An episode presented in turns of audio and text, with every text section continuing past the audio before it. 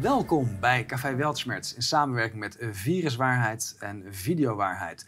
Vanavond nemen wij weer de week door met Jeroen. Hi Jeroen. Willem, hi. Ja, we zijn alweer eh, over de helft van het jaar, eh, Willem. We hebben weer het hele jaar uh, bullshit verkocht, toch?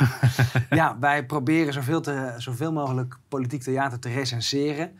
De kwaliteit is erg omlaag gegaan, maar de frequentie is nog steeds erg hoog. Ja, laten we maar gelijk beginnen. Kijk, de BOA's. Uh, die worden uitgerust nu met uh, wapenstokken en ze krijgen ook nog handboeien. Uh, wat, wat, zie jij hierin? Ja, ik meen me te herinneren dat dat 80 jaar geleden al een keer is gedaan. Toen noemden ze het nog de SA. En die hadden ook andere kostuums aan. Maar ik, ik even een stapje terug, zeg maar juridisch gezien, kan dit überhaupt? Nou, volgens mij ligt het geweldsmonopolie uh, is in Nederland bij wet bepaald. En dat is echt beperkt volgens mij tot de politie en de marechaussee. Ehm, maar eh, ja, ik zie deze ontwikkeling eigenlijk al 15 jaar. Burgemeesters willen een eigen legertje hebben. Ehm, je, je, ziet het ook aan de uniformen. Het waren eerst eigenlijk neutrale mm hemdjes en, en, en, een soort uh, ja, wat was het? Een beetje een toezichthouder. Hè? Dat, dat niet meer. En nu ze worden steeds meer gemilitariseerd. Hè? En ehm, ja, ik, ik, vind, ik vind dat toch een beetje zorgwekkend. Want eh, ze worden vooral uh, geselecteerd, uh, volgens mij, op uh, onkunde en op de afwezigheid. ja, van... het is in ieder geval een zorgwekkende ontwikkeling dat mensen die niet heel hoog zijn opgeleid en een hele korte opleiding hebben dus ook niet uitgerust zijn, psychologisch gezien, om dit soort middelen te mogen inzetten. Nee, want als je deze mensen knuppels geeft, gaan ze ze ook gebruiken. Dan, dat is de verwachting, ja. Dus wordt vervolgd. Ja. Nou, als je, voor iedereen die nog buitengewoon opsporingsambtenaar, want dat zijn het uiteindelijk, hè, die BOA's, uh, wil worden. Volgens mij zijn er heel veel uh, uh, vacatures. Eh, tijdens de corona hebben ze er ook 5000. Het zijn eh, dus eh, zes dagen verspreid over zes maanden en dan ben je BOA. Misschien moeten wij ons ook gaan aanmelden. We, hebben, we, we hadden toch ook een cursus, hadden we ons aangemeld. We zijn toen niet gegaan. Nee. Maar, ja. maar nu we knuppels mogen dragen, wie weet. Ja. Forumleider Baudet hangt schorsing kamer boven het hoofd. Heel interessante ontwikkeling. Ja, nou wat ik, wat ik hier fijn aan vind, is dat de maskers afgaan. En uh, dit komt samen met uh, het uh, akkefietje rond Ruisa Blommestein, Ongehoord Nederland, mijn eigen strafzaak. En dat maakt het zo duidelijk van, we hebben een regime, we dulden geen tegenspraak meer, we gebruiken censuur en daarmee bekennen we kleur. Wij zijn een dictatuur en het moet dus afgelopen zijn met dat, met dat geneuzel in de Tweede Kamer. Maar daarom snap ik ook de hele discussie over Oekraïne niet. Want Oekraïne past uitstekend bij Nederland. Hè? Want Zelensky doet precies hetzelfde. Die verbiedt dan de, hè, die is een stap verder, die heeft ze al verboden. Maar... Het is eigenlijk zo dat Europa zich aan Oekraïne heeft aangepast... en dat het daarom nu wel past. Ja, dat denk ik ook. Oh ja, dan, uh, nog een paar briefjes waren ze vergeten te geven. De, dat, dat, ging om uh, verzoek om informatie en uh, alle correspondentie met de ministers. Er zijn een paar nagekomen en dit gaat over Hoekstra. Hè? Wopke Hoekstra. Nou, die blijkt een, een, een, een belangrijke rol te spelen daar wel. Ja, en het gaat over globaliza Globalization 4.0. En dan zie je de Fourth Industrial Revolution. Hij is bezig met een revolutie aan het ontketenen. Ja. Volgens mij hebben we daar een uh, strafrechtartikel voor. Ja. En uh, staan daar fikse straf op. Wat was het? Ja, 30 jaar landverraad of hoogverraad. Dus ja, ja ik, het lijkt mij dat uh, het OM moet ingrijpen. Maar we weten allemaal wat het OM doet. Uh, dat is nog een brief, um, dat, dat, dat is de begeleidende brief. Nu is gebleken dat een aantal documenten ontbraken in de set die uw Kamer destijds heeft ontvangen. Ja, jammer dat het zo slordig was. Ik, misschien, ik denk dat er nog wel meer ontbreekt. Wat denk jij? Uh, dat denk ik ook. En um, dit is meer schering dan, en inslag dan dat het een uitzondering is. Hè? We, zien ja. een trend met obstrueren en proberen buiten de WOP te blijven, de WOP uit te stellen, ja. incompleet aan te leveren, alles zwarte. Dat doen alleen criminelen. Even Dijk, ik heb in februari ook een WOP-verzoek gedaan. Toen heb ik gevraagd naar de directe contacten tussen ja. het World Economic Forum en, ambten en hoge ambtenaren. Uh, toen is teruggekomen dat dat was er niet. En later is toch gebleken dat er wel ambtenaren contact. Dus ook dat. Alleen al het rapport over de cyber, uh, dus uh, digitale gezichtsherkenning. Daar zijn meerdere ja, politieagenten, die zijn ook ambtenaar. Dus het is een, een onzinantwoord. Ja. Het, het is feitelijk vastgesteld. Er is direct contact tussen de World Economic Forum en onze ambtenaren. Internationaal. Ehm, ja, voor iedereen die denkt dat er ooit hier een einde aan gaat komen aan deze gekheid, moet toch weer even naar Duitsland, ons voorland Duitsland. Daar was vroeger was dat ook ons voorland hè, in de geschiedenis. Ja. Ehm, daar is nu het voorstel om gewoon de O tot O-regeling. En dat is in het Nederlands zou dat de O tot P-regeling zijn. Namelijk eh, van oktober tot Pasen moeten we allemaal een, een maskertje op. Dus dat ieder jaar komt dat terug. Dat is de periode dat er eh, dan eh, griepseizoen zou zijn of eh, allemaal virussen. En dan vinden ze het een goed idee van we moeten moet gewoon maar vastleggen van ieder jaar gaan we dat doen. Dus van oosten En, en tot- wat, wat is de gedachte erachter? Want iedereen weet inmiddels dat het niks doet tegen virale luchtweginfecties. Nou ja, het, is, het, is, het, ziet er, het ziet er natuurlijk wel gezellig uit. Hè? Gehoorzaamheidstraining. Ja, In de precies. winter moet je weer even gehoorzaam worden. Ja. Afgevaardigden komen in opstand tegen Mario Draghi. Stop met het sturen van wapens naar Zelensky. En meer dan 70% van de Italianen wil geen wapens naar Zelensky sturen. En eh, Draghi vertegenwoordigt niet de wil van het Italiaanse volk. Nou ja, dat is met al deze... eh, Het is eigenlijk overal hetzelfde. Alleen wat mooi is, in Italië zijn de mensen wat temperamentvoller. En eh, was het een heel mooi tafereeltje om te zien eh, hoe de, de hofnarren het onder controle probeerden te houden en de, en de spandoeken probeerden weg te halen. Maar hier zouden ze dat onfatsoenlijk vinden hoor. Als je Ja. met spandoeken zo eh, de kamer inrent. dat eh, denk ik ook. Ja. Eh, verzet werkt, overheid stort in. Beëindigt de verplichte vaccinatie. Dat is een, eh, een automatische vertaling, zoals je kan zien. Ja. Dit gaat over Oostenrijk. En dat hebben we al eerder gezegd van... eh, ten eerste goed nieuws.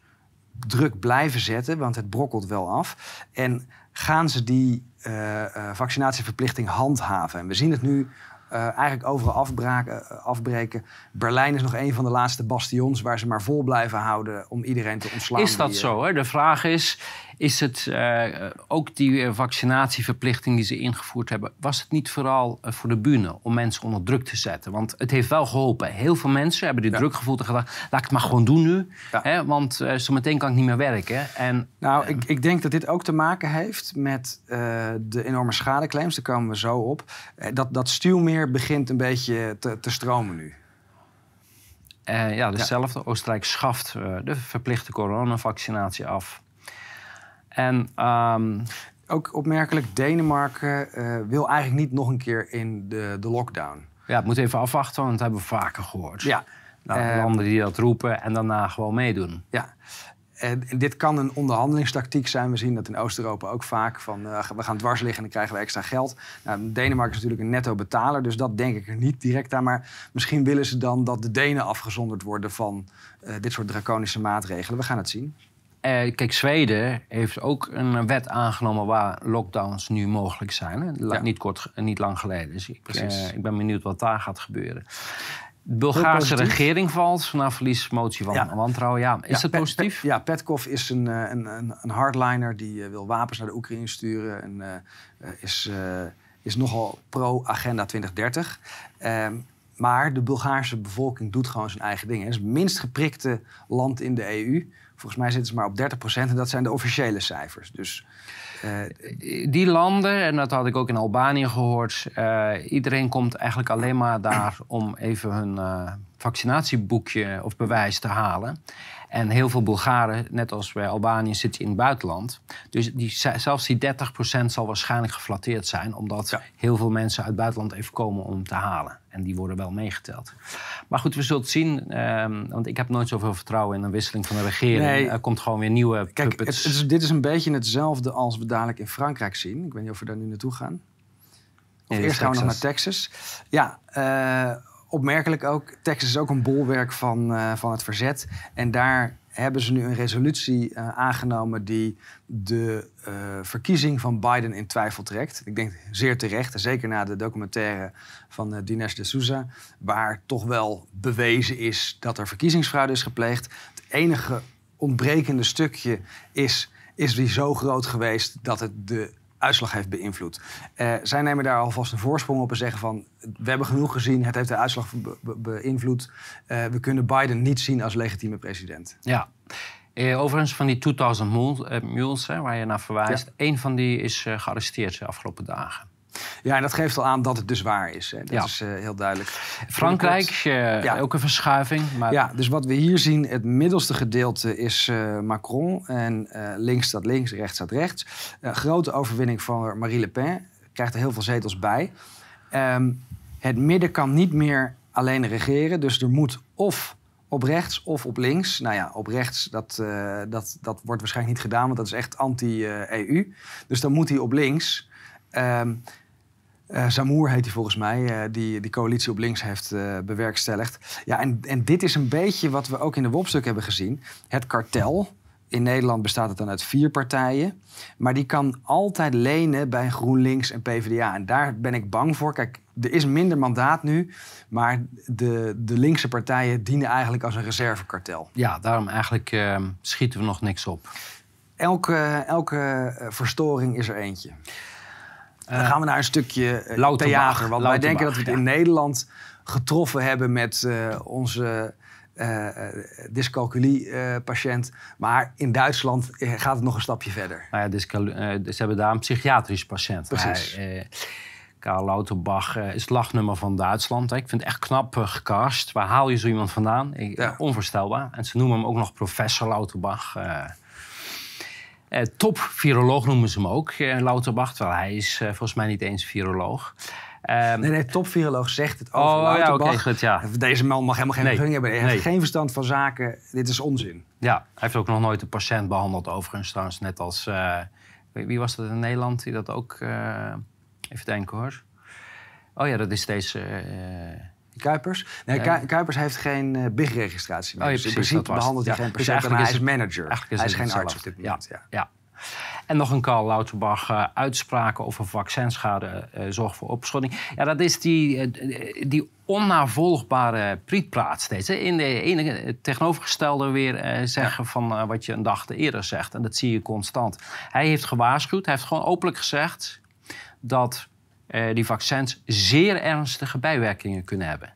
Ja, gewoon openlijk. Ja. In maar de dat is, media. dat is eigenlijk niet zo gek, want dat is de waarheid. Ja, maar, Maar- maar, daarom is het ook nieuws. Ja, Hè? En ehm, ja, dit, dit, eh, ja ik, heb raad iedereen aan. gezien waar, waar- waarbij hij zo met zijn handen staat. Ik weet niet of hij daarmee de Hitlergroep Nou. goed bedoelt, maar het is weer zo ongelukkig. Het is echt een clown van de eerste klas. Nou, wat hij zei was nog veel interessanter. Ik raad Ja. iedereen aan, ga, kijk dat filmpje. Wat zegt hij namelijk? Het, is een, eh, het zijn eh, pleeg, verpleegpersoneel en bij een eh, demonstratie eh, of een bijeenkomst.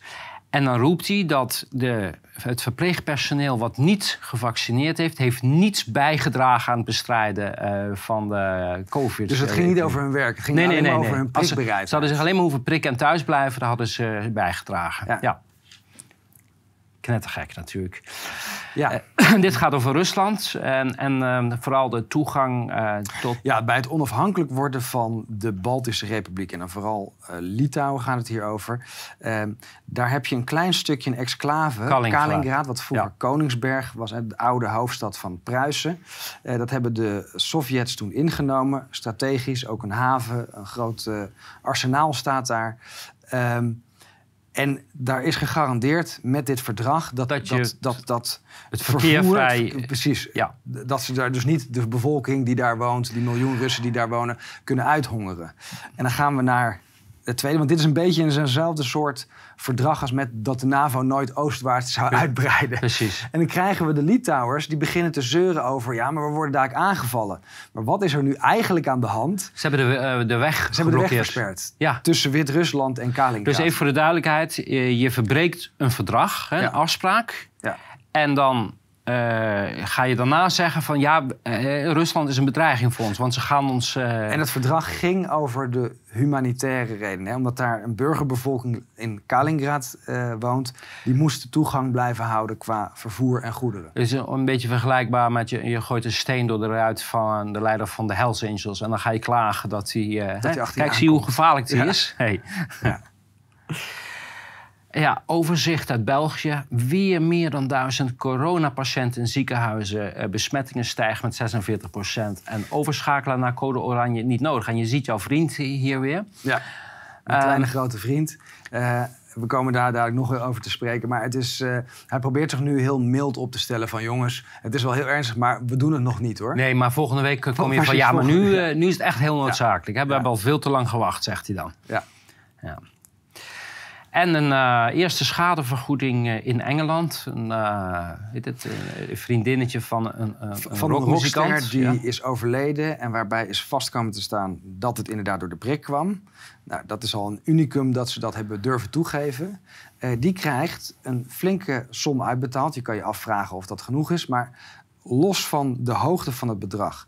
Dit is een van de eerste waarbij het wordt toegegeven en toegekend dit is het begin van het stuwmeer. En als we naar de volgende gaan, dan zien we ook wat er gaat gebeuren. Dat BKK volgens mij, dat ja. verzekeringsbedrijf in Duitsland, kwam hier al mee.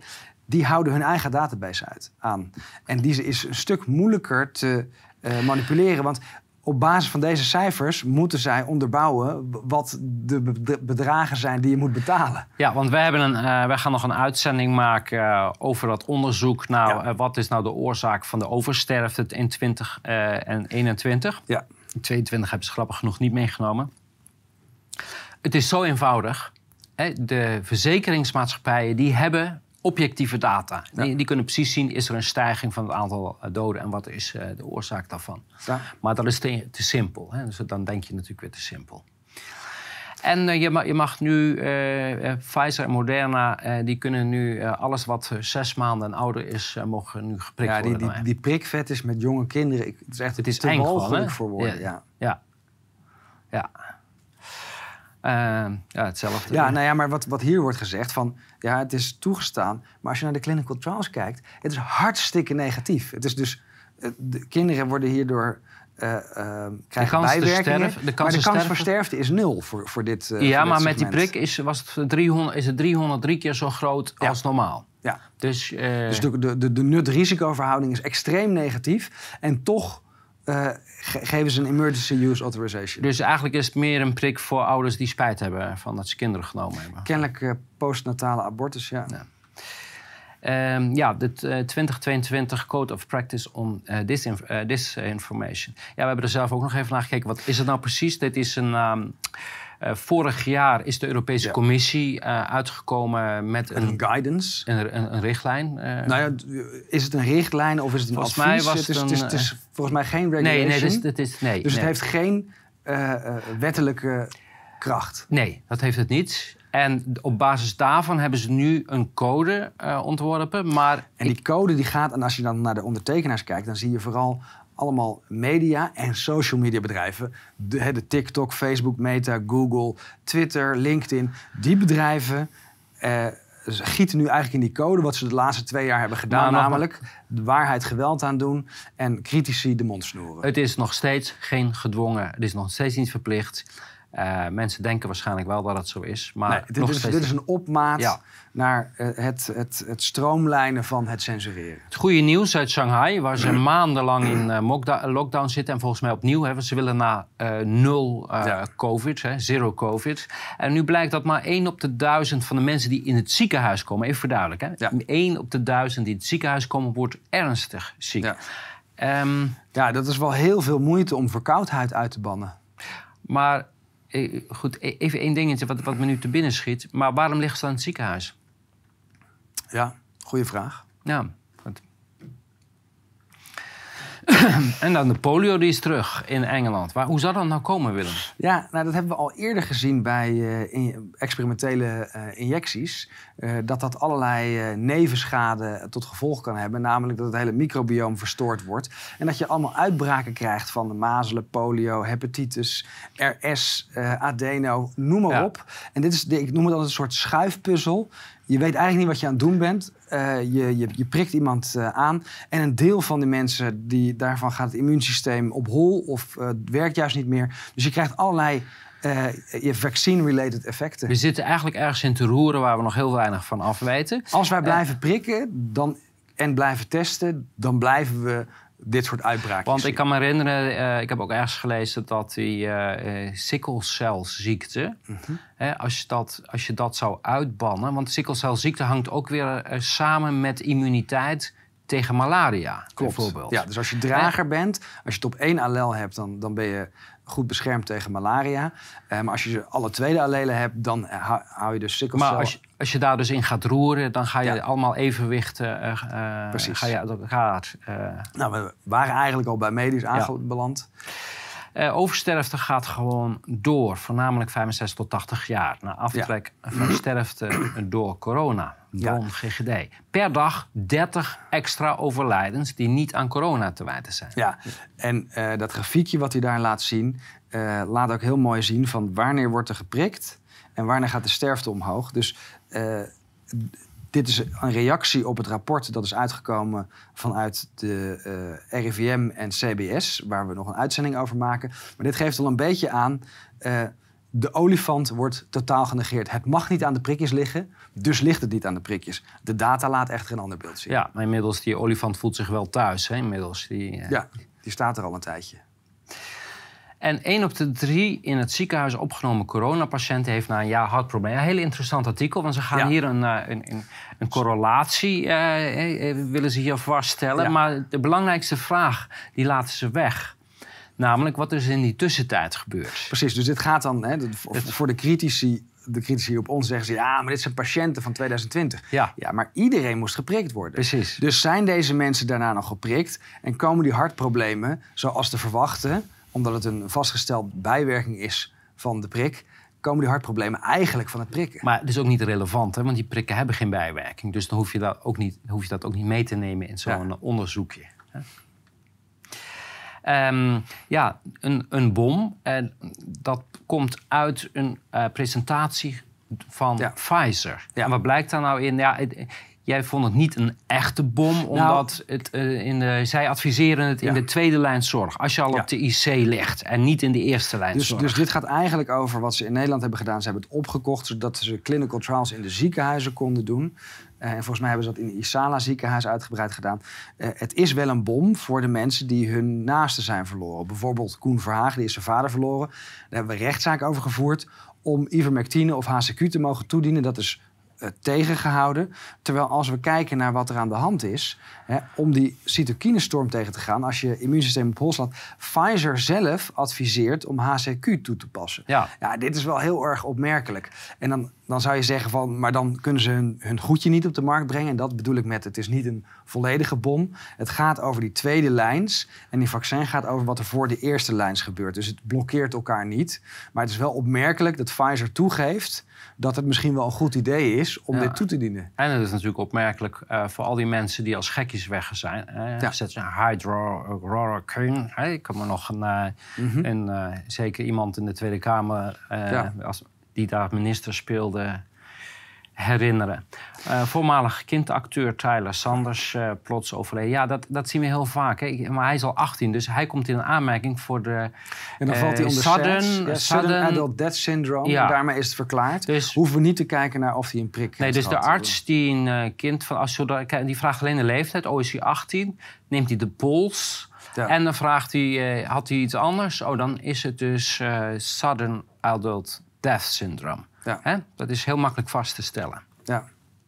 Maar eh, met de prik heeft het waarschijnlijk niks te maken. Ook deze, kijk, als een fitte jonge man in zijn slaap overlijdt, dan is het duidelijk niet vanwege het sporten.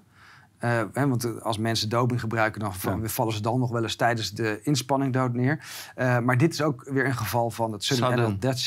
Ja. Eh, zijn zijn eh, injectiestatus is niet bekend, maar ik neem aan dat hij prik heeft gehad.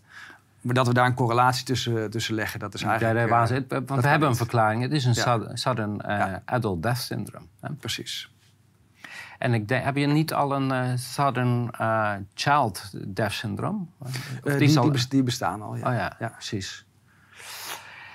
Langzaam gaat Amy Pieters vooruit. Volgende stap is dat ze weer leert praten. Ja, en dit is dan volgens mij een wielrenster die is gevallen. En nu wordt er eigenlijk gesuggereerd dat eh, de schade die ze heeft opgelopen puur door de val is. Maar waarom is ze gevallen? En is het zo dat de neurologische schade door de val komt of komt het door de prik? Oh nee, daar mochten we het niet over hebben. Nee, Nee, en dus- de prik dus, ligt het eh, niet. Dat is Ze uitgesloten. is gewoon, ze is Ja, gewoon gevallen. Ze is en gewoon daar- gevallen ja, en toen ja. moest ze opnieuw leren praten. Ja. Ja, tragisch hoor, even over. En deze, dit, dit zien we ook steeds vaker, maar het heeft ook niks met de prik te maken. Kijk, het is heel logisch dat als je onder water bent, dat je dan opeens bewusteloos raakt. eh. Maar ook zij is boven de 18, hè? dus Ja. het is een sudden adult. Nou ja, ze is, niet, ze is niet, gelukkig niet overleden. Haar coach is heel adequaat eh, in het water gesprongen en heeft Maar haar eruit gehaald. treurig toch dat dit soort dingen eh, op zo'n schaal voorkomen op dit moment. Ja, het, vliegt je om de oren, maar de, de olifant, eh, die Die, die zien we niet. Nee, wat- is dat Ja. beest hier in de kamer? Welk beest? Ik, ik zie Ja, hier helemaal niks. precies. Ja. En dan eh, long covid eh, na vaccinatie in een Duitse dat wordt ook artikel van de duidelijker. mainstream. Precies, dat het misschien wel, hè, die, die, die rare onbestemde klachten... niet met COVID te maken hebben, maar met de vaccinatie. Maar dat zei je al een tijd geleden. En ik geloof daar is, eh, dat jij... eh, dat, dat was eh, desinformatie. Ja, dat was en- desinformatie. ja. En nogmaals, eventjes ter verduidelijking. Desinformatie is informatie die Klopt. niet precies die, die waarschijnlijk klopt, maar niet strookt met het verhaal. Met het of te vroeg is. Ja, of te vroeg is. Ja. Ja. Moet je timing eh, moet je aanpassen aan... Ook deze, heel opmerkelijk. En juist vanuit die verzekeringsmaatschappij en eigenlijk uit de periferie, als je dit soort berichten leest, dan denk je van hé, maar waarom is er dan een tekort? Eh, komt het niet meer voor en wordt het daardoor Het, niet meer eh, geproduceerd? verduidelijk, het gaat hier over een, een tekort aan eh, een bloedverdunners, is het eigenlijk, hè? Ja. geloof ik. Ja, maar misschien is er een tekort, omdat in Engeland hebben ze volgens mij voor meer dan een miljard, voor 1,2 miljard was het, als ik me even pond, Hebben ze dat opgekocht? hebben ze alles opgekocht. Ja. Hè, want net als een sudden adult death syndroom hebben ze ook ineens een sudden, hoe, hoe, hoe noem je dat? Dat je zomaar bloedklonters krijgt. Ja, dat, dat kan. Ja. Dat, dat dus heeft met het te lang stilzitten te maken door de lockdown, denk ik. Waarschijnlijk. Of eh, climate change kan natuurlijk ook niet uitgesloten worden.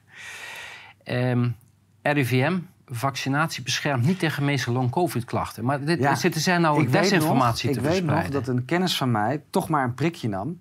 Eh, ja, want ze was zo moe en eh, er was tegen haar verteld dat dit eh, goedje misschien wel zou helpen tegen die klachten. Nou, En ik zei al van, nou, dat lijkt me heel sterk. Het is geen therapeuticum, hè. het is een profylaxe. Dus het is uitgesloten dat dat zo'n specifieke therapeutische werking heeft. En gelukkig bevestigt het RIVM wel twee, bijna twee jaar te laat, maar nou, ik kan me herinneren dat een eh, zekere Maarten K. Hè, die, wilt mijn leerling. Ja. Ja. Die, speelt eh, wetenschapsjournalist bij de Volkskrant. Die riep altijd keihard zodra het een beetje benauwd werd over de Begon over prestaties. ja, maar vergeet niet al die gevallen van long covid. Hè? Daar doen Ja. we het voor. En nou staat. Ja, en dit is mainstream. Dus zitten zij nu desinformatie waarschijnlijk te verspreiden. Dit, hè? dit is Ja, maar als je het toen deed en het was met het narratief mee, dan is er niks aan de hand. onderzoek RIVM met of zonder eh, vaccinatie. Net zo lang long covid klachten. Dus eigenlijk is de laatste waar, eh, strohalm waar men aan Ja. vasthield om, om toch te prikken. Nou, de ene laatste, want we gaan nog in die uitzending over het RIVM en CBS-rapport. Daar blijft één claim openstaan. Eh, en die zullen we dus ook debunken. Maar eigenlijk is alles nu van tafel. Hè, het voorkomt geen infectie, het voorkomt geen transmissie, het voorkomt geen long-covid-klachten, het voorkomt geen sterfte. Het enige waar, waar nog aan wo- wordt vastgehouden is dat het ernstige klachten voorkomt.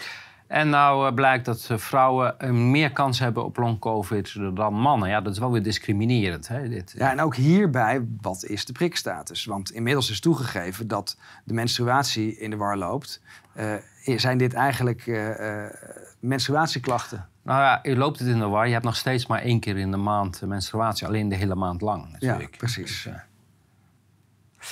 eh, Pfizer-vaccin maakt sperma 20% minder vruchtbaar, zegt een studie. Ja, dat is heel interessant. Dit hebben we ook al helemaal aan het begin gezegd van... Ja. jongens, let op, wat doet dit met eh, de spermacellen?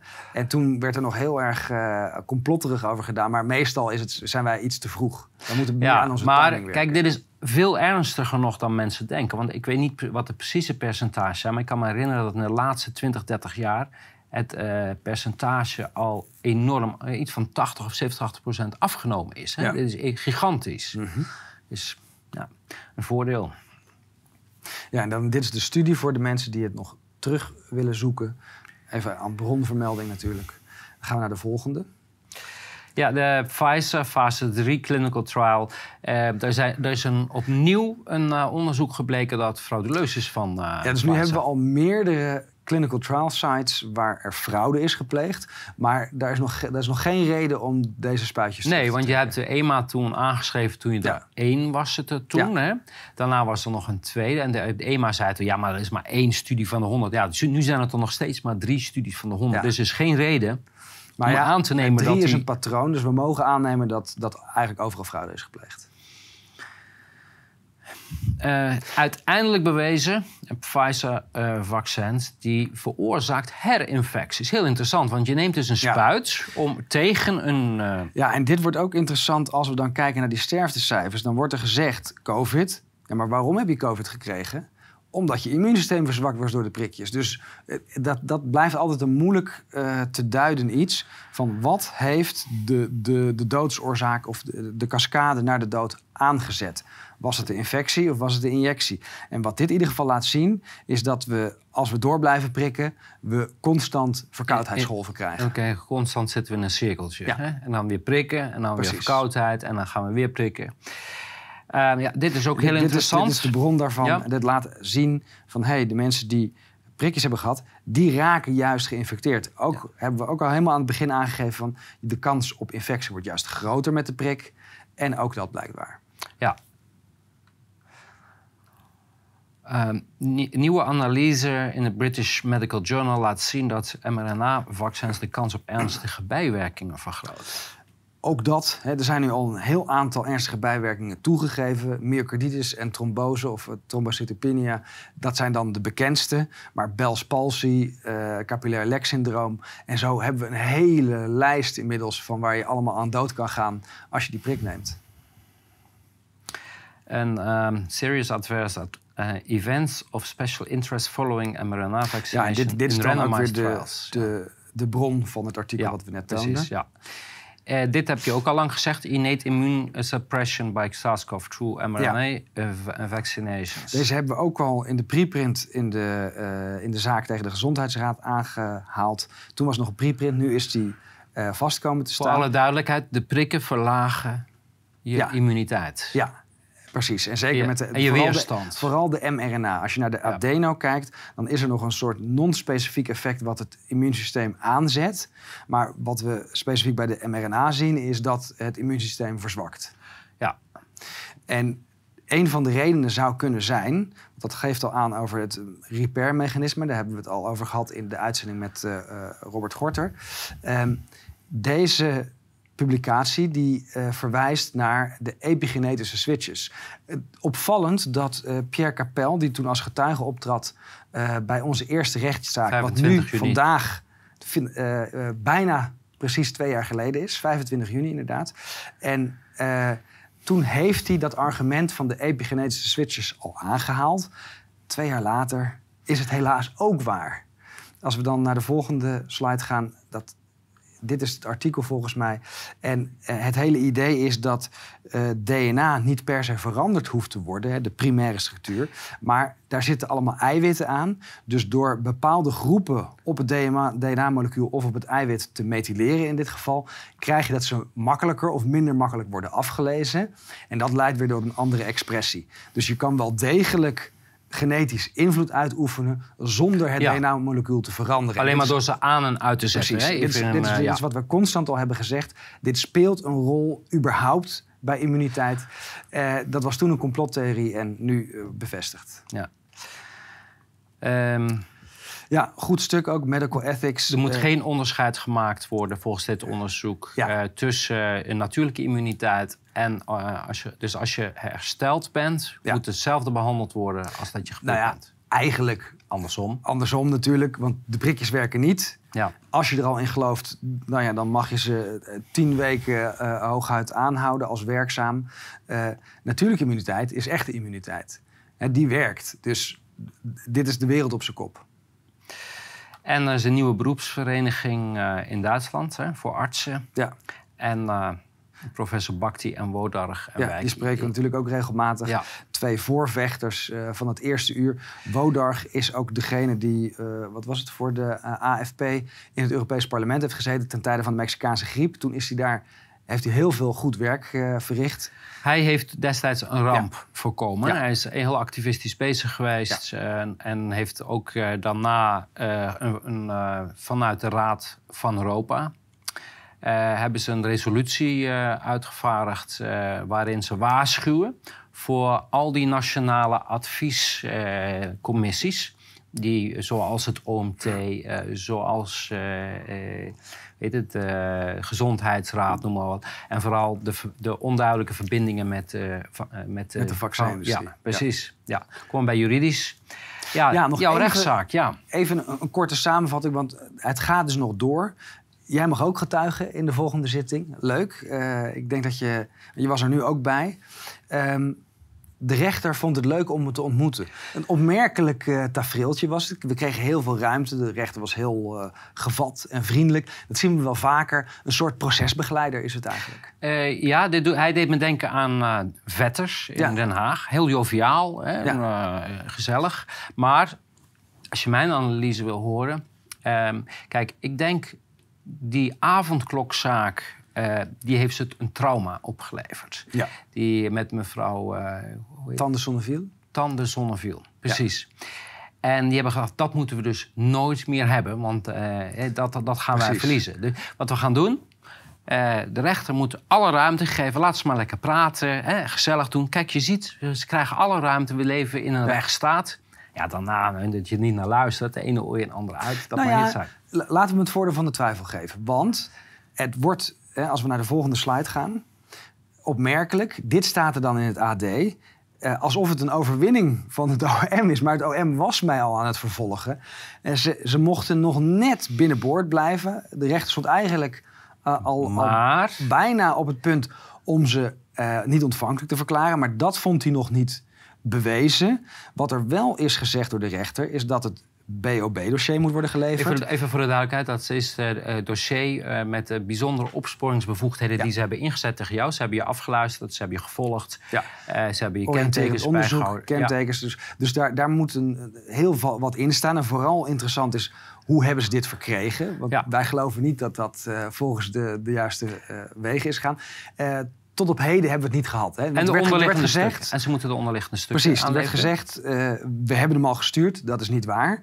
Uh, de onderliggende stukken, dus alle PV-nummers, de bronnen waarop ze de aanklacht baseren, moeten ze ook leveren. Het originele filmpje waarop de, de aanklacht van 28 juni gebaseerd is, moeten ze leveren. Nou, ik heb het originele filmpje teruggekeken. Er blijft niks van over. Het is was al niks. uit de context uh, geknipt. Het is echt uit de context geknipt. Ja. Uh, en er mogen getuigen komen. En mijn voorlopige hechtenis is eraf. Dus ik zou het wel als een overwinning willen nemen. Maar natuurlijk de echte prijs, namelijk uh, het niet ontvankelijk zijn van het OM, uh, daar moeten we nog even op wachten. Ja, maar in mijn verwachting is eerlijk gezegd dat. Maar goed, dat is misschien. Uh, ik, ik, verwacht niet eigenlijk dat het ooit nog tot een veroordeling komt. Ze hebben, ze hebben nu even een overwinning geclaimd van kijk, ja. de krant, hij mag vervolgd worden. We wachten de stukken af, we lopen er niet op vooruit. Nog even over uh, jouw uh, onderzoek zal gestart zijn na een massa-aangifte van 20.000. Overigens was uh, Norbert Dikkeboom ook aanwezig. Ja. Ik, ik, mijn idee is, ze wilden pro provoceren. Ze dachten misschien dat er dan vijandige reacties komen. Want het zat ook vol politie daar, hè, die, ja. de rechtbank. De, de, de extra beveiligde Maar zaal. iedereen negeerde hem of was gewoon... Of ging met hem in gesprek precies, en het was heel gemoedelijk. Maar wat verwacht je dan? Wij zijn de nette mensen. Dus ik vind het ook een maar daartegenover staat een massa-aangifte tegen de jongen. En die wordt, daar wordt natuurlijk weer niks mee gedaan. Nee, die is geseponeerd op hele dubieuze gronden. Uh, en er wordt er gezegd, ja, maar die 70.000 was geen 70.000. Ik heb het met Mordechai nog even erover gehad. Nee, dat, dat, dat, klopt. klopt. Het was niet 70.000, het was 100.000. Oh, 100.000, ja. ja. Dus we, we gaan daar uh, vrolijk mee verder. Uh, het is evident dat Hugo de Jonge de wet heeft overtreden. Dus hij moet vervolgd worden, linksom of rechtsom. Uh, ja, dit, dit, is nog even over jou. Over, uh... Ja, en dat, dat, is wel grappig. Hè? Je ziet uh, de, de, de trollen. En ik heb Mark van Rans nu maar geblokt. Ook een beetje om hem in bescherming om te nemen. Om zichzelf te beschermen. Ja, want ja. hij snapt niet het is, dat is logisch, hè? Want je, ik bedoel, ik zit hij vaak in de niet dat heel veel mensen dat lezen. Dat, waarschijnlijk begrijpt hij dat niet zo goed als hij dat. dat nou ja, en, en dat er dus nog twee hoge beroepen lopen die op 14 februari 2023 worden behandeld. En dat dit soort uitingen maken zijn zaak niet sterker. Maar ik bedoel, zelfbeschikking is het hoogste recht wat we hebben. Dus als hij dit wil doen, dan moet hij dat doen. Nog eventjes opmerkelijk. Dit is een oud artikel, Dit is een oud artikel van 5 augustus volgens mij. En dat gaat erover dat ze wel aangifte hebben gedaan, maar dan eigenlijk zeggen van ja, maar we strafrechtelijk kunnen we er niet veel mee doen. Nee, weet je hoe dat komt? Omdat er geen wet is overtreden. En dan, dan is het ook heel logisch dat je Ja. die conclusie trekt. Toch is het een onderdeel geworden van eh, de zaak tegen mij. Dus we hebben aan de ene kant Dikkeboom. En aan de andere kant de medewerker van de GGD. Die komen zo nog op de rol van de GGD überhaupt te spreken. Maar die Pieter Haasbeek, die hebben we ook opgeroepen als getuige. En beiden zijn eigenlijk... Mag je sowieso degene die eh, een aangifte tegen jou doet horen. Dus we zullen dat nogmaals oproepen.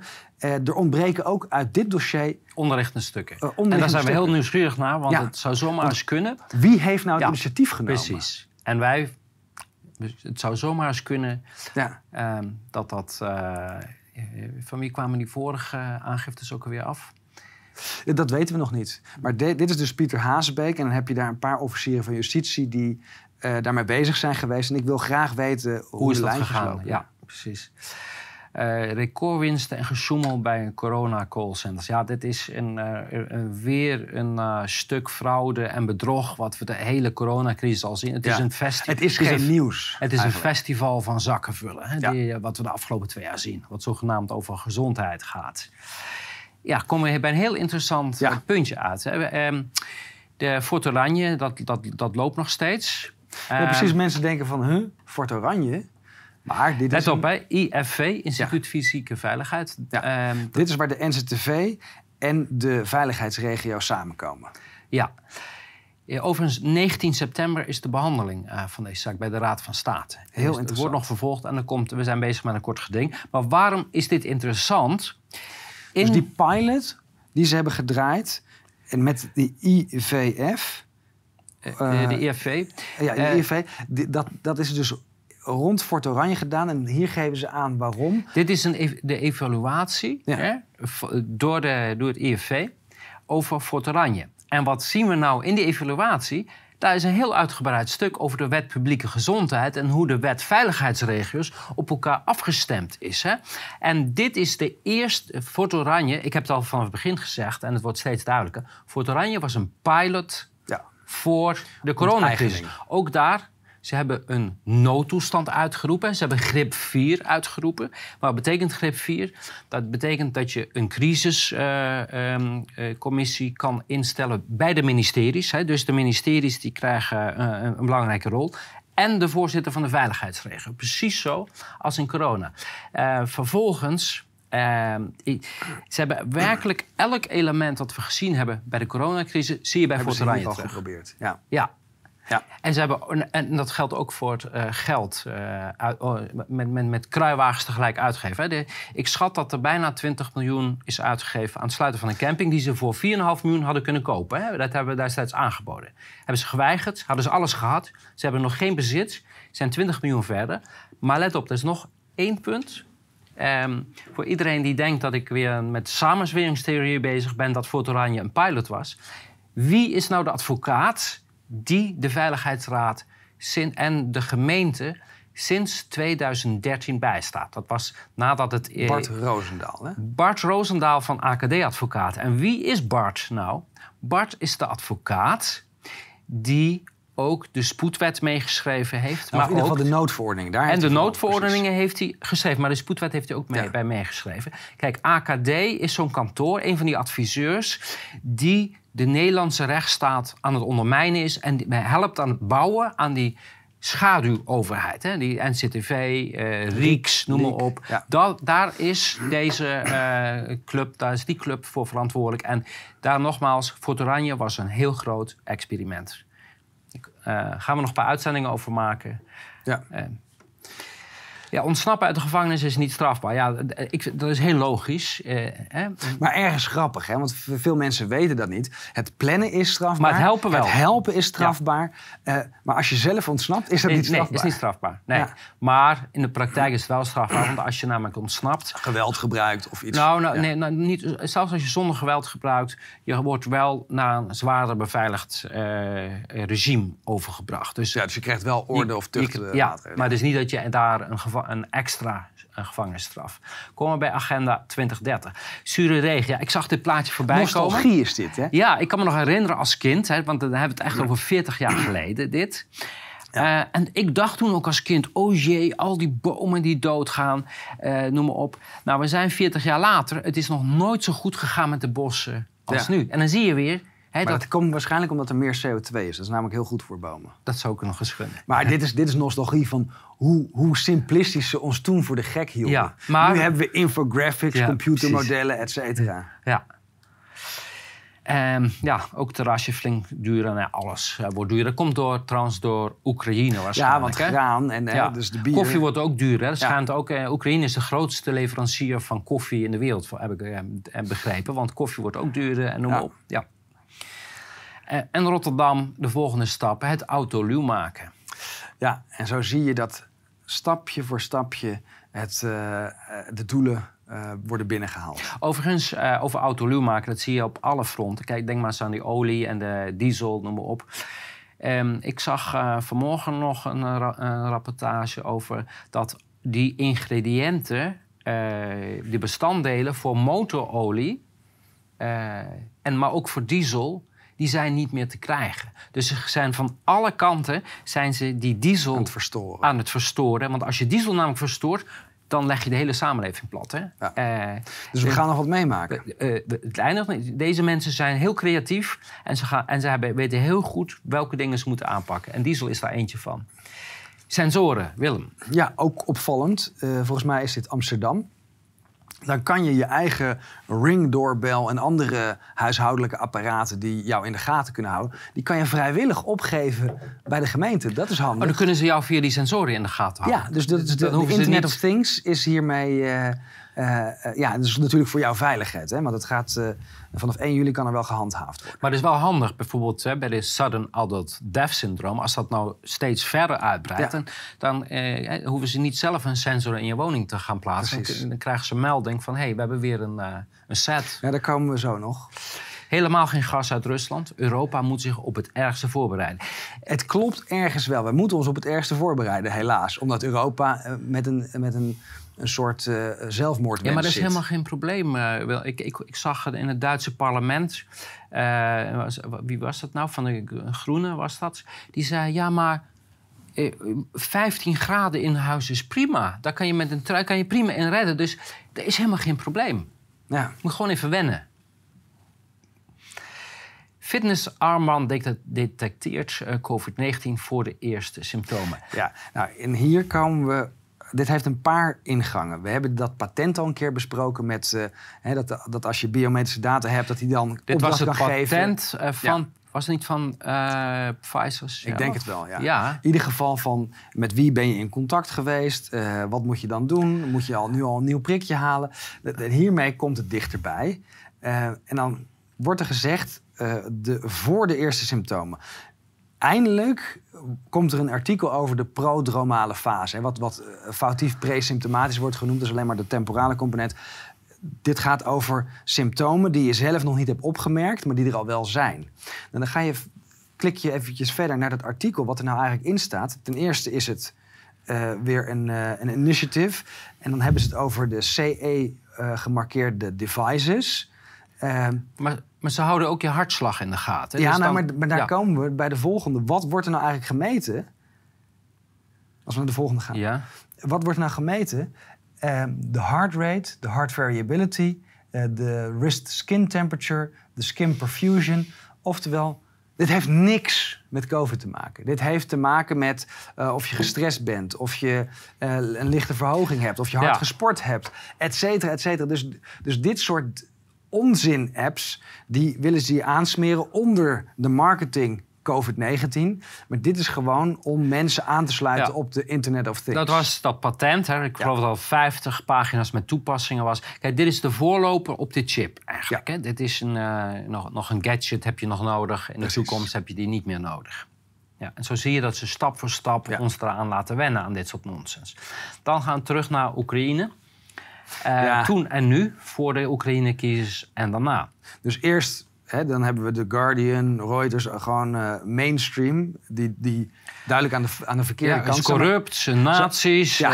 het is een, het, een, een, een com- comediant als president. En kijk, en hij is autoritair. Autoritair. Moet je het voorstellen. Dat, Ja. en, dat was voor, en dat heeft allemaal veranderd sinds die crisis is. Ja. Want sindsdien is het een, een, een, een lichtbaken in de democratie. Precies.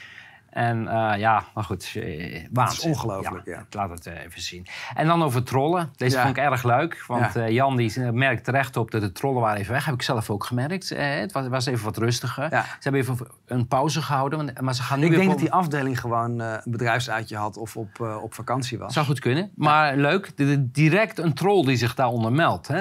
Ja, ook een opmerkelijk account van, van bijna 30.000 volgers, maar niemand retweet hem.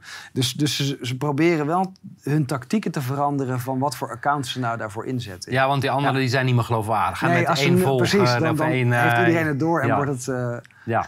geruimd. En elke dag krijgen 1 tot 2 mensen de diagnose keelkanker. En orale seks kan de oorzaak zijn. Ja, dat, dat deden ze vroeger natuurlijk niet, hè, die orale seks. Dat is nieuw eh, sinds de afgelopen twee jaar, geloof ik. Ik weet nog wel dat het RIVM met allemaal van dit soort onzin in de zomer van 2020 kwam. En dat dat voor mij de trigger was van... hé, hey, jongens, we worden op gedrag gestuurd. En dit is ook weer puur wat mag wel, wat mag niet. In de lijn lopen. Raar overigens, want orale seks dat eh, heeft geen voortplanting eh, effect. Ja, maar misschien vinden sommige mensen dat plezierig. Ja, en, En dat, dat, precies, dat, dat plezier dat mag, mag dat, dat mag natuurlijk niet. Ja. Hè? Dus- Dan gaan we naar een van de Erik handlangers. Feigl Ding, 2008. Ja, Ehm, ja, we kwamen daarop eh, via, een draadje. via dit draadje. Ehm, en wat blijkt nou?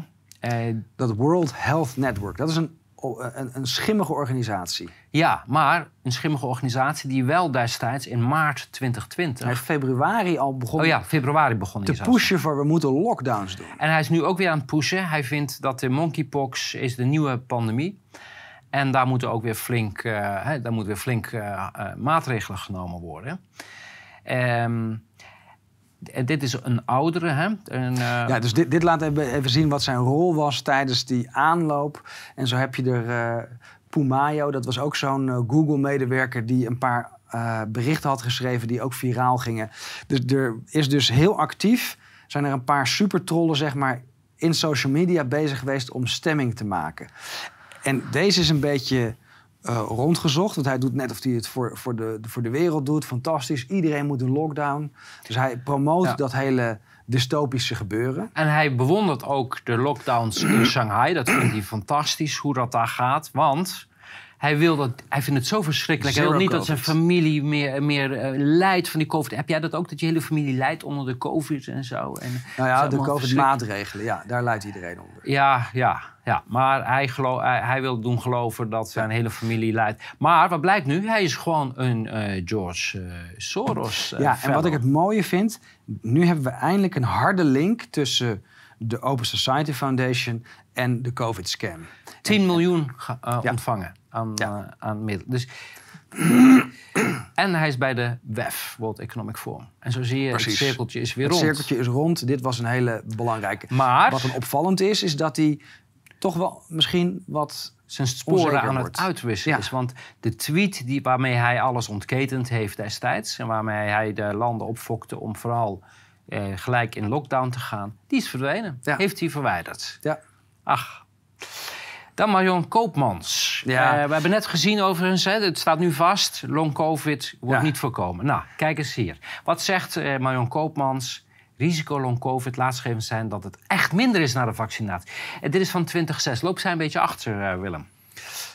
Nou ja, ze ze- weet je, wat, wat moet je hiervan van zeggen? Wa- Wat zegt ze hier nu?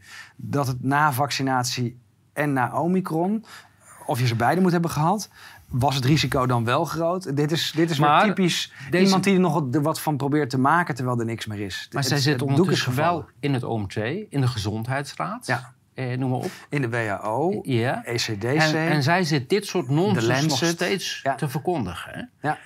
En, ja, maar het is ook... Ze heeft een trucje van eh, Mark van Ranst geleerd. Je moet eh, zeggen, je moet nummers geven. En dan lijkt het net heel Het erg. heeft gehoord van zes zieke mensen vandaag.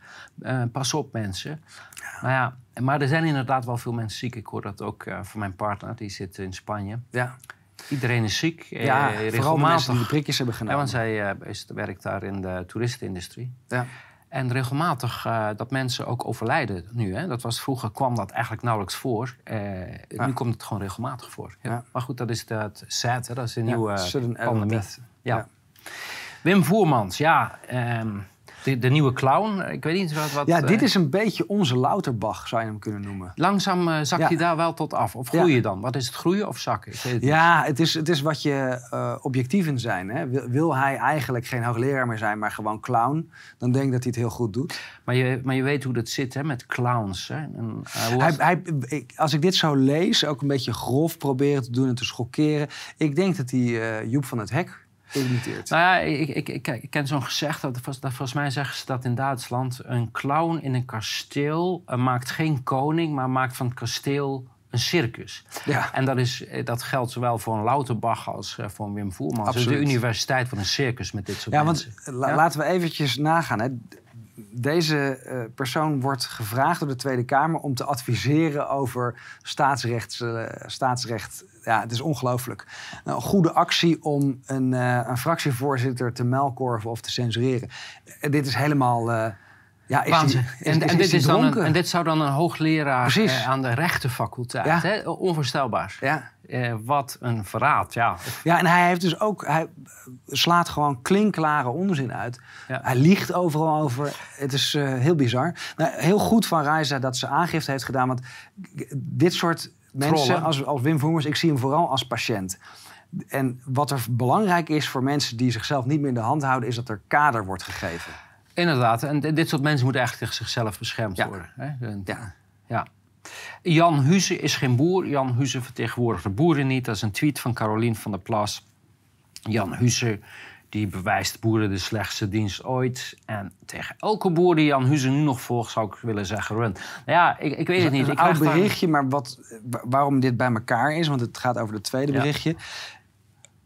Eh, Caroline die, die werpt zich op als de beschermheer of dame van de boeren. Maar waarom gaat ze dan mee in het spelletje alsof er een stikstof, stikstofprobleem Ja, is? maar dat is niet de eerste keer dat ik een dubbel gevoel Ja. kreeg bij haar. Ik had al heel lang een dubbel gevoel, want ook met COVID was het altijd net niet. Hè. Dan ging ze Ja. altijd, wil, bleef ze binnen het narratief. en toch wilde een ze- prikje nemen en allemaal van dat En soort een dingen. Denk ja, maar ik, ik, ik krijg een beetje het gevoel dat BBB de nieuwe CDA moet worden. Dat Ja21 nieuwe VVD moet worden. ehm, dat Volt nieuwe D66 moet worden. eh, en dat op één de nieuwe PvdA moet De worden. En vervangers staan al klaar. ze. Want, want die andere partijen, dit weten ze, daar- stemt niemand meer op. En dan misschien dat dit soort partijen Ja. dat dan overnemen.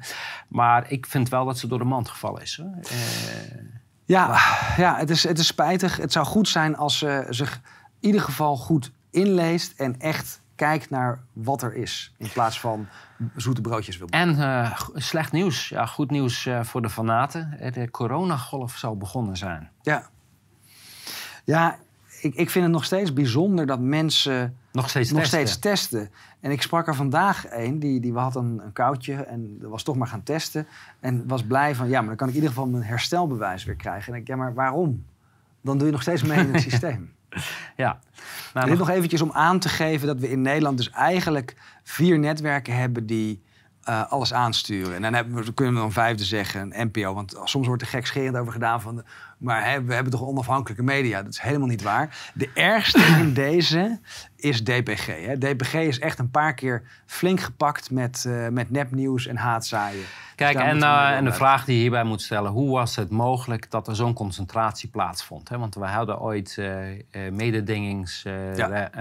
en zo. Maar dat, is allemaal, dat, dat blijkt al jaren opzij geschoven te zijn. Want die Ja. concentratie vond voor onze ogen plaats. En niemand heeft gezegd: ja, maar wacht eens even, wat, Precies. wat gebeurt hier? Komen we bij eh, het Boerenprotest. boerenprotest. Ja, 22 juni, eh, toch redelijk succesvol. Ja, het was fantastisch. Goed om te zien dat ze het toch door hebben gezet. En dan is er nog de vraag van, hadden ze niet toch naar Den Haag moeten gaan? Nou ja, ik denk dat ze hier de wijste in zijn geweest. We hebben aan Den Haag gezien, aan de machthebbers daar... dat ze er niet voor schuwen om te schieten op de eigen bevolking... om ze in elkaar te slaan, om het helemaal uit de hand te laten lopen. Want we hebben te maken met een dictatuur. Hebben we ook gezien bij die vissers. Hè? Die, ik geloof dat er daar. Nou, daar, ook- komen, daar ja. komen we zo nog op. Dus dat ze hun eigen feestje hebben gemaakt... is ook een mooi signaal aan Den Haag. Ze moeten weg. Precies. Ja. En interessant. CDA van oudsher, de partij die achter de boeren blijft staan. Ehm, welke prijs gaat het CDA hiervoor betalen? Want die stikstofplannen die zijn killing voor de boeren. Uh, als het CDA erachter blijft staan, dan kunnen ze dit jaar waarschijnlijk nog sluiten. Ja. En dan heb ik het over het CDA. Ja, dit was de rel rondom uh, Han Lindeboom. Een, ja. eigenlijk een D66-adept, maar die kwam zowaar met een... met feiten. Met feiten. En daar is D66 niet van gediend. Nee, dus toen was hij geen D66 meer. Maar ja. en, en dat ze dan zo iemand met een andere mening uitsluiten... geeft aan wat voor een enorme sectevorming daar al heeft plaatsgevonden. Ja. Dat andere meningen helemaal niet zijn toegestaan. Ja, een heel interessant kaartje, want dit laat zien dat de grootste vervuiling ligt in de Rotterdamse haven, Schiphol en het Roergebied. En het Roergebied, ja. En, en dan de, de, de haven van, uh, van maar Antwerpen. al deze die komen niet voor in de rapporten. Alleen maar de boeren. Wat een toeval, hè? Ja. ja. Het heeft waarschijnlijk niks te maken met de grond die ze willen onteigenen. Nee. En een uh, nep stuk van een nep boer. Ja, de NRC heeft zich lekker beet laten nemen, of misschien wel expres gedaan. Ze hebben een zogenaamde stikstofboer geïnterviewd. Dat bleek een, uh, een stalhulpje te zijn die, uh, vol, waarbij het contract deze maand afliep.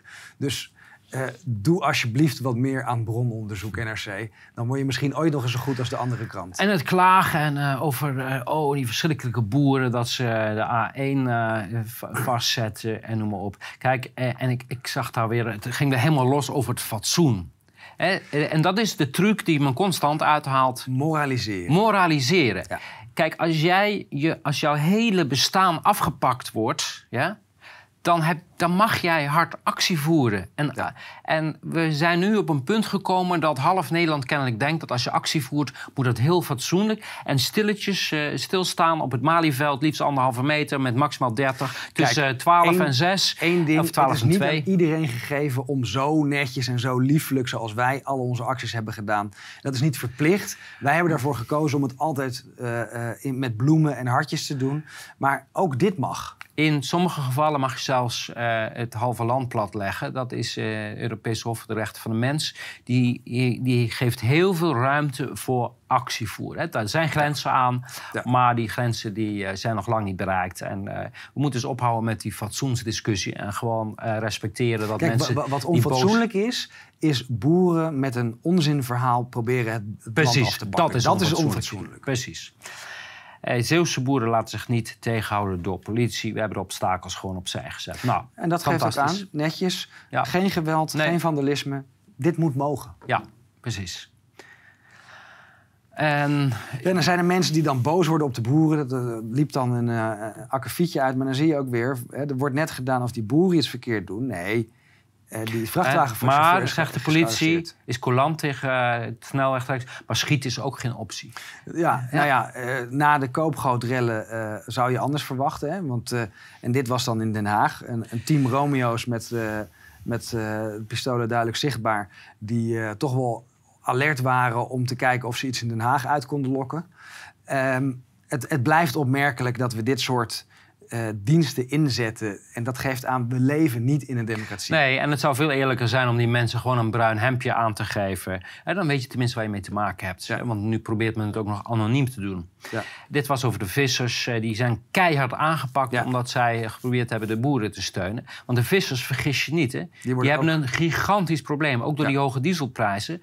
Uh, zij gaan dat niet overleven. En dan zie je weer die, hoe dat uh, allemaal strategisch, die prijzen. Uh, ja. Als je die ketens verstoort, dan kan ja. je de economie ten gronde richten. En ook oh, die arme weer over kinderen. dat deugen. Ja. Hoe durf je dit in de krant te zetten? Je hebt miljoenen kinderen jarenlang gemarteld. Want daar komt het op neer. Met de mondkapjes, met de testen, met de afstand houden. En dan ga je bang hier maken dat ze hun Ja. grootouders zouden vermoorden. En dan is, is, is het missen van een schoolreisje schandalig dat die boeren dat op hun geweten hebben. Um, 22 arrestaties bij protest Extinction Rebellion in hoofdkantoor Belastingdienst. Ja, daar hoor je ook iedereen over. Hè? Want ja, die pakken ze op en die, die vechten voor onze toekomst. En... Nou ja, wat, wat hier gebeurt is eigenlijk heel erg opmerkelijk. Extinction Rebellion gaat verreweg het verst van alle protesten. En zijn dan verbaasd dat ze met fluwelen handschoenen worden aangepakt. Heel netjes, soms niet eens met boeien naar het bureau worden begeleid. Eh, ik zou uh, deze mensen uitnodigen. Kom eens kijken bij de woonprotesten of de maatregelenprotesten. En dan zie je wat politiegeweld is. Ja, maar dat is terecht, hè, want het onderwerp is verkeerd. Nou, dat was het uh, alweer voor deze week, Willem. Ja, dus, Morgen nog een extra aflevering over het beruchte, kan ik wel zeggen, RIVM en CBS uh, sterfterapport. Ja, goed. Tot, tot dan.